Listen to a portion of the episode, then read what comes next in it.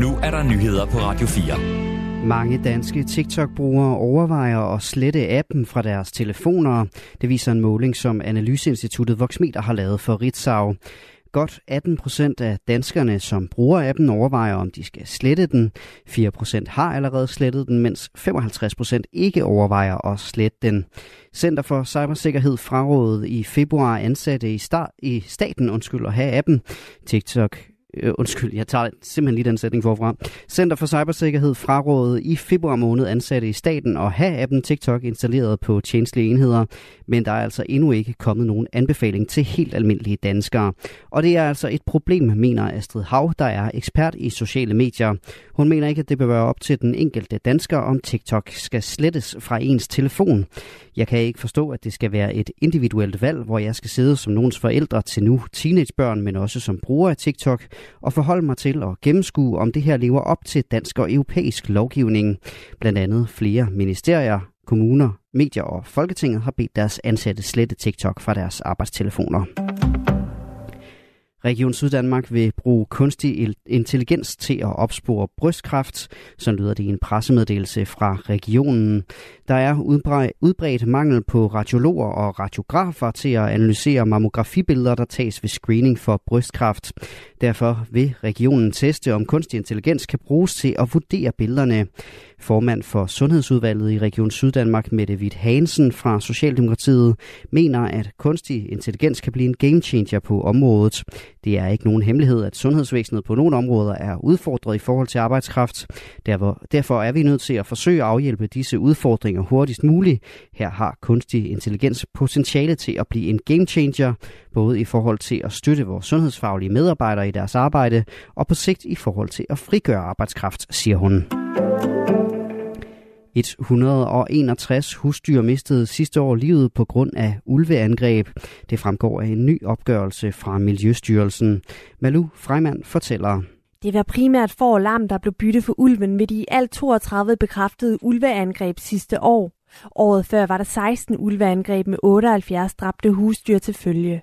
Men antallet af registrerede ulve er også steget fra 14 til 29 ved udgangen af 2022. I Miljøstyrelsen hæfter specialkonsulent Lasse Jensen sig ved, at der ikke er registreret angreb bag såkaldte ulvesikrede hegn.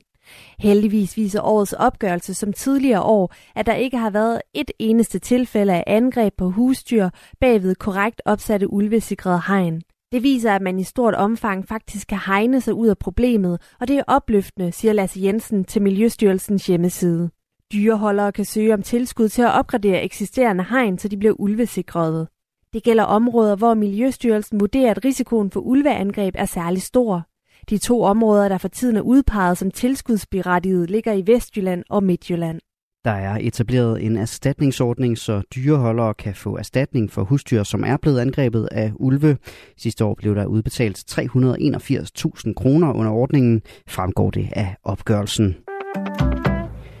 Endnu en overenskomst er kommet i mål. Det er sket i aftes, hvor HK Handel og Dansk Industri har indgået en ny toårig overenskomst for godt 11.000 butiksansatte. Det oplyser HK Handel i en pressemeddelelse. Aftalen sikrer en stigning på mindstelønnen og en generel lønstigning på 4%. Samtidig gør den op med de såkaldte 0-timers kontrakter. Det er kontrakter, hvor der ikke er en garanteret arbejdstid, ingen fastløn og ingen sikret ret til opsigelsesløn eller løn under sygdom. Jeg er meget tilfreds med, at vi har landet en aftale, hvor vi har afskaffet 0-timers kontrakterne. Det gør, at vi får styrket de ansattes rettigheder og givet dem et sikkert indtægtsgrundlag, siger Mette Hø, der er formand for HK Handel. Helt konkret betyder den nye aftale, at der ved ansættelse altid skal aftales et konkret timetal. Der etableres også en ny ansættelsesform, der kaldes fleksibel deltidsansættelse. Dermed får de ansatte vidshed for, hvad de som minimum vil tjene hver måned, samtidig med, at de automatisk bliver omfattet af funktionærloven.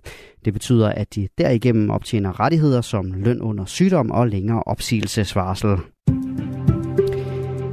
Lidt eller nogen sol i dag, men øh, en overgang også mere skydevær med sne eller sludbyer. Temperaturer op mellem 2 og 5 graders varme. Vinden den bliver let til frisk fra vest og nordvest, og ved kysterne helt op til kuling. Således et nyhedsoverblik, da klokken var syv med Asbjørn Møller her på Radio 4.